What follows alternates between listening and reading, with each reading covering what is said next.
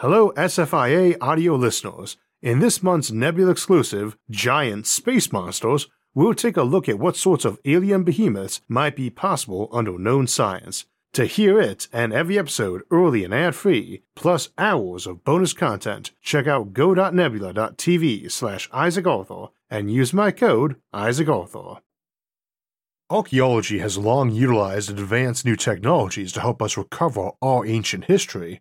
There is a certain poetry in using the tools of the future to uncover our past, much as we use those experiences of the past to help us better navigate a safe path into the future. Last fall, I attended an event that was a mix of both a technology and futurism conference and a camping retreat, as it seemed like a great place to fish around for some episode topics, meet some fun thinkers, and take a brief vacation. My fellow YouTuber and longtime friend, Cody Don Reeder from Cody's Lab, was there too, and on the last day of the event, we decided to attend a talk by Professor Brent Seales on archaeology and a technique he's been developing for scanning old, damaged scrolls that we can't unwind anymore and which might be scrunched up and soaked in sediment. It was an inspiring talk. Using modern scanning and AI, they can virtually unwind the scroll and read it. It is a fascinating approach, which we'll be talking about at more length in a bit, but it made me want to see what other advances were being made in archaeology. I was impressed to see how much technology was being adapted to archaeology to help us explore and recover our shared past in areas like geology, medicine, and many more, which we'll look at today. There's a lot of amazing ideas to cover, so settle in, grab a drink and a snack, and hit those like and subscribe buttons. One of the key things to understand when going today's topic, though, is that archaeology suffers from the problem of being inherently destructive.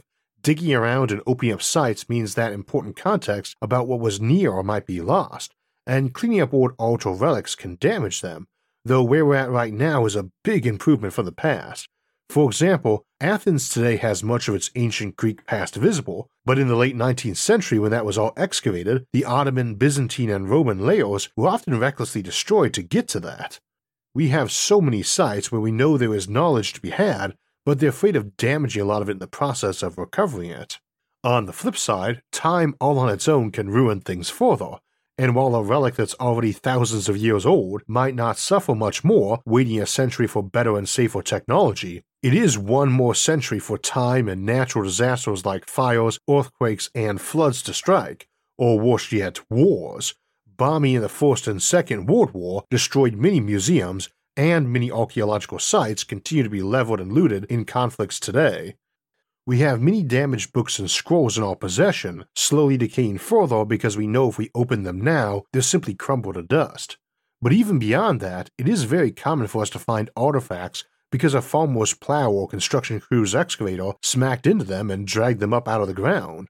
That's not generally very good for those objects, and as soon as someone moves it, the context might be scattered and destroyed.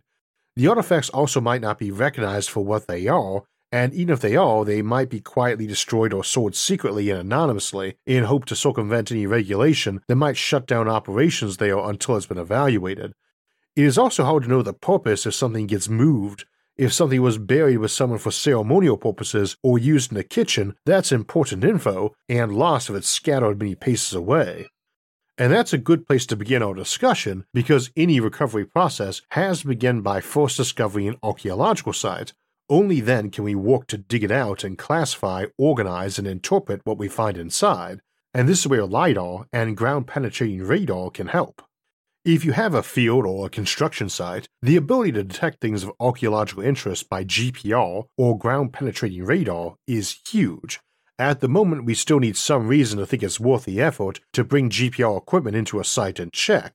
While we do have some other techniques like using soil electrochemistry to help survey for buildings, GPR has been a huge benefit over the traditional method using excavation and shovel tests to narrow down where the site actually is, and finding objects tends to involve setting up a grid and picking just a few spots to dig and sift through, and is very time consuming and labor intensive.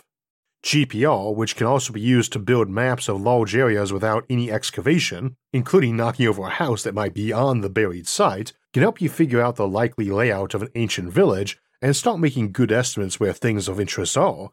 But again, at the moment, it's a bit prohibitive for finding new sites. That may well change as fundamentally a GPR device is relatively cheap, in the tens of thousands of dollars, but likely to get much cheaper with time and scaled up production and use. Indeed, the usual frequency range is 10 MHz to 2.6 GHz, and 2.4 GHz is what most internet Wi Fi is done at.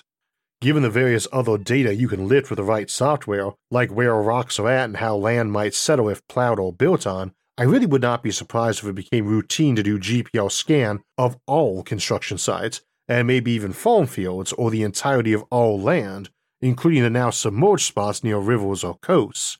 In a case like that, and with the help of either AI or volunteers or both, we might be able to inspect every bit of Earth's surface in the coming decades and find virtually every relic humanity left in the ground. At very least, cheaper and easier scanning makes it much more palatable to those working on a piece of land to let it get scanned and only have those critical bits with buried material get roped off.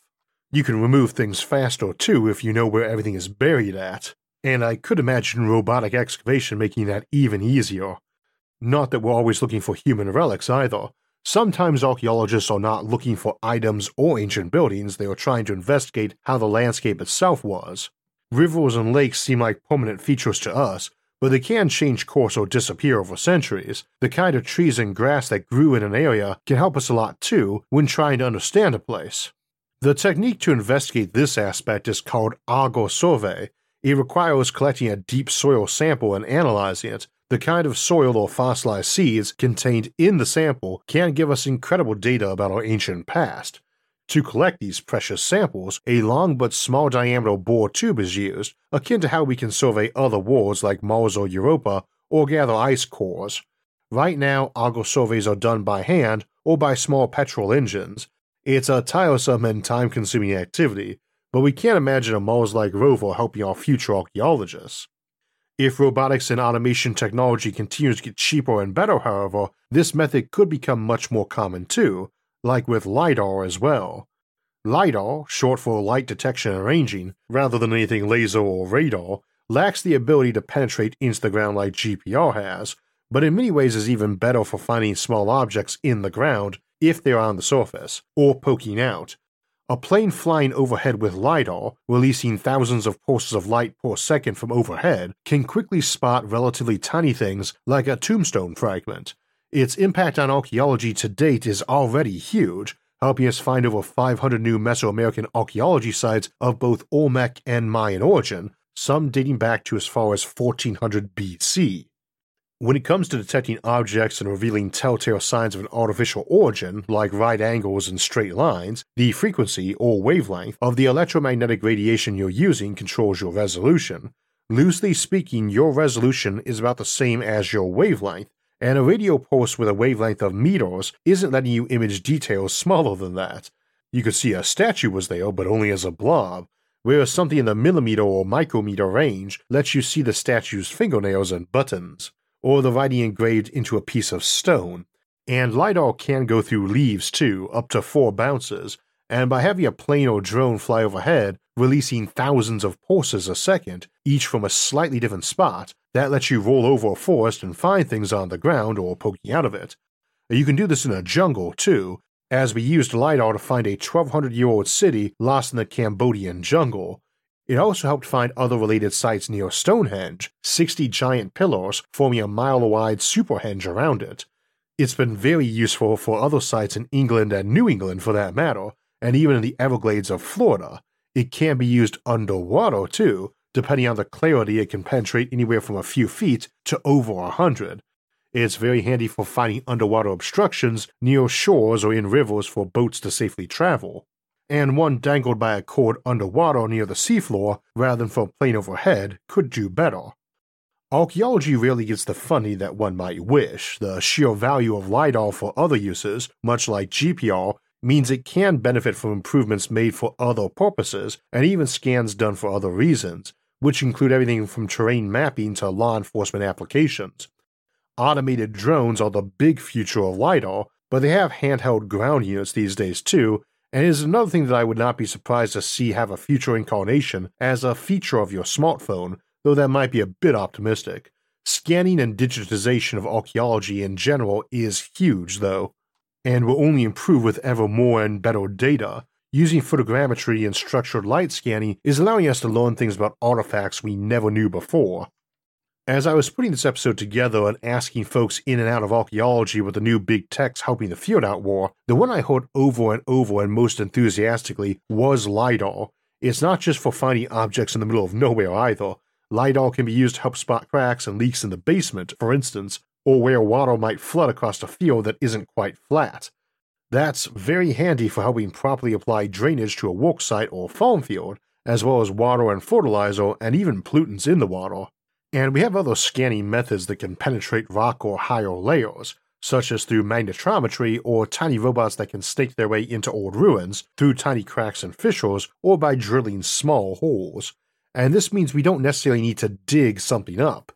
It's a weird way to look at doing archaeology, but in many ways, our goal is to leave things buried if we can. Often, this is because we suspect we'll be better at learning from the site without damaging it in the future, which has turned out to be true and likely will only continue to be more true with more time. It is hard to be patient where curiosity is concerned, especially since time also damages things. Non destructive scanning offers us the chance to strike a good compromise, leaving things buried for future excavation while learning much of those secrets now. So we don't really want to excavate some old village, not if we can make a digital recording of its layout without ever needing a shovel, except maybe to grab some specific artifacts which might have auto writing we couldn't otherwise see. Artificial intelligence, though, might let us get around even that. As I mentioned near the beginning, it was a talk on using scanning techniques and AI to unwrap ancient and damaged scrolls virtually that got me wanting to do an episode on archaeology. In addition to classic X rays, there are many frequencies of light, not to mention other non photonic radiation methods like electron microscopes, that can pass through things opaque to our vision. You can spot things of different density and makeup, like a layer of parchment where you could see the difference between ink soaked in from writing a letter and a spot left blank, and we could tell how deep that is and thus build a complete three dimensional image of all the paper or parchment pages or layers and where the ink was, or even where two different types of ink were used, colors or some other writing medium like pencil. Consequently, that's easy enough to convert into a virtual book or scroll you can use without having to open it, except the virtual version is on your computer and doesn't require much software. But what if part of that scroll had gotten wet, or was under a leak that was dripping muddy sediment on it, or if a chamber of papers in some basement depository got flooded and was left to dry, and after opening a few and seeing them rip, or they just got left alone to get mildewed, or a shelf collapsed and crushed or mashed some damp ones. I probably do not need to sell anyone on the value of archaeology and history who is already several minutes into an episode titled The Future of Archaeology. But if you need extra reason why document recovery is valuable to a society, then keep in mind that forensics often needs to restore paperwork that's been damaged by fire, water, shredding, time, or all of the above. So a lot of these techniques will be valuable to more than just understanding our ancient past, but solving modern crimes too. Truly, the job of detective and archaeologist often overlap, and that certainly applies to the tools, whether it's destroyed incriminating documents or ancient scrolls, and you can use the modern ones for real evidence of how these processes work. As an example, by taking newly made scrolls with known writing and patterns on them and subjecting them to similar damage, we can teach an AI to take a scan and unwrap and repair that scan to show us the original. This is easier said than done, of course. And this brings us to the Digital Restoration Initiative, because there are vast numbers of damaged ancient scrolls that we have recovered over the years that have been wisely left untouched as they couldn't be safely unrolled.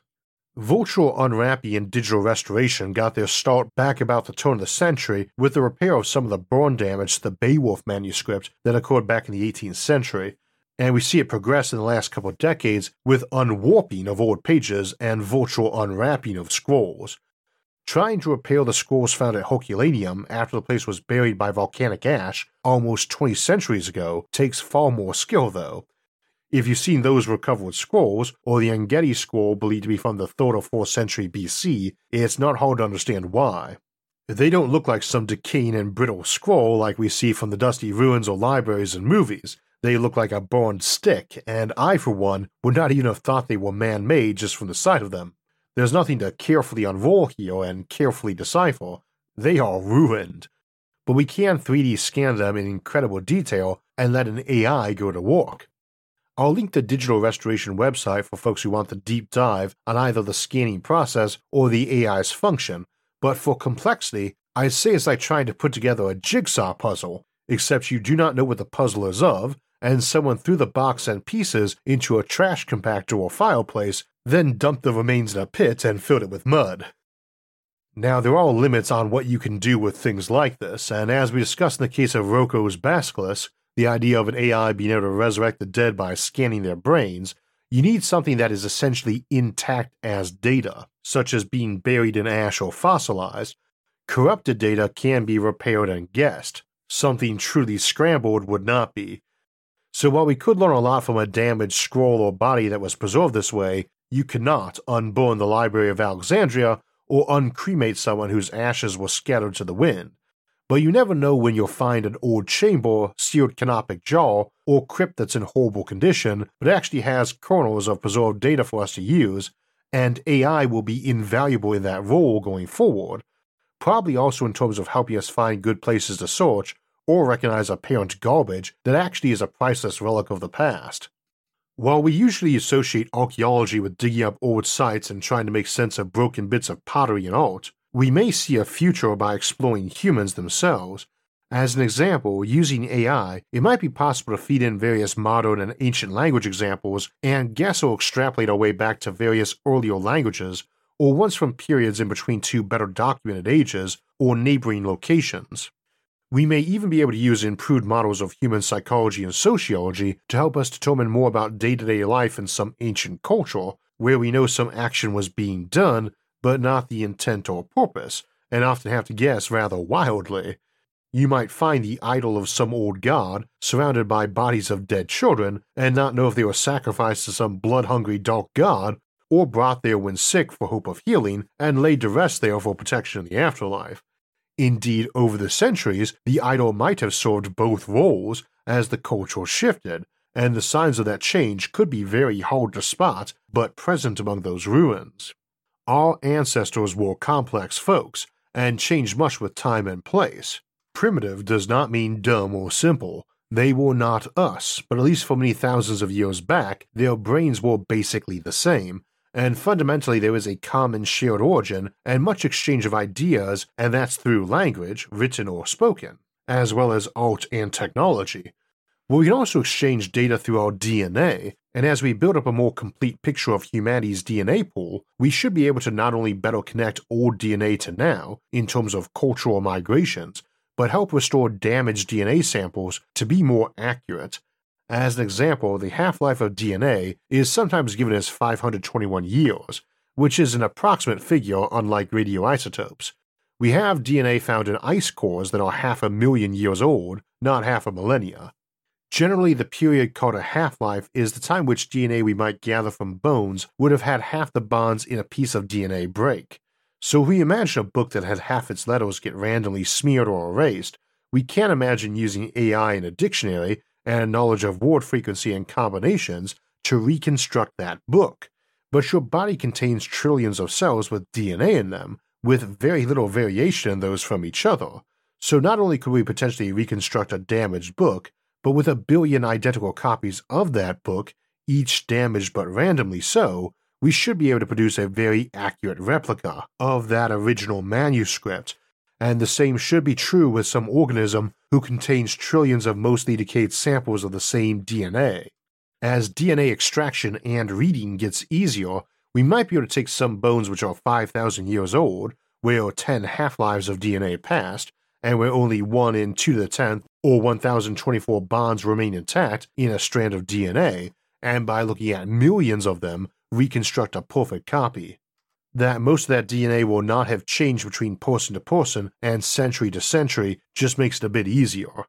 Needless to say, that opens the door not just to tracking human migrations of the past, but also to recreating extinct animals, and we discussed that more in our episode De Extinction, and a greater knowledge of genetics can also let you make educated guesses to fill in blanks based on what you know the needed functions are, same as a mechanic might look at a smeared blueprint of a car and just know that it is a car and it needs a fuse box and a carburetor, and that if they are missing, that's probably what those two smeared spots were.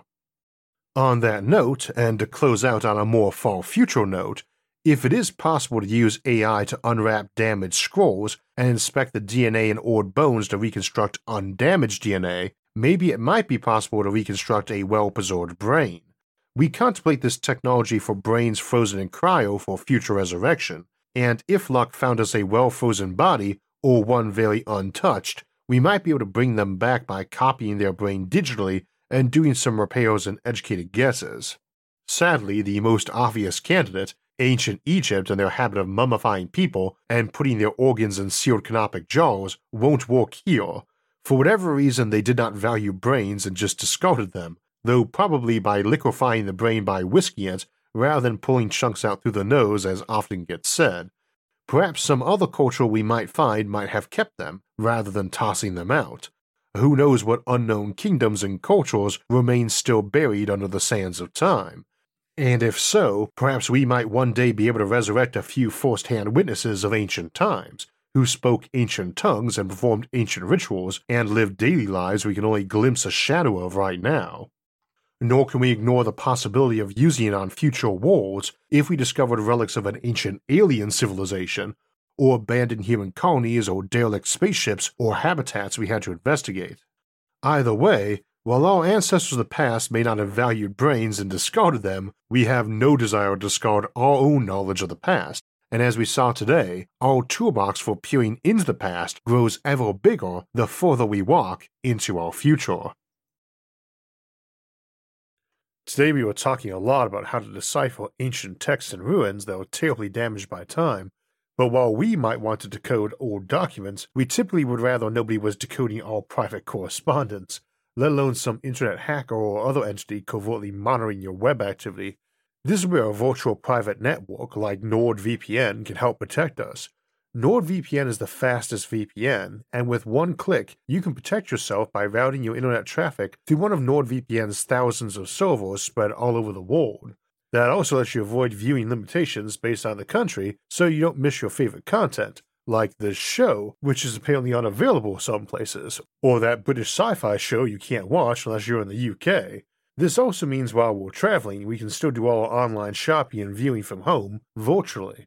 NordVPN is more than just a VPN, though. Their threat protection shields me from malware, trackers, and ads, while their dark web monitor notifies me if someone leaks my credentials, and their meshnet allows me to connect to my devices remotely and securely.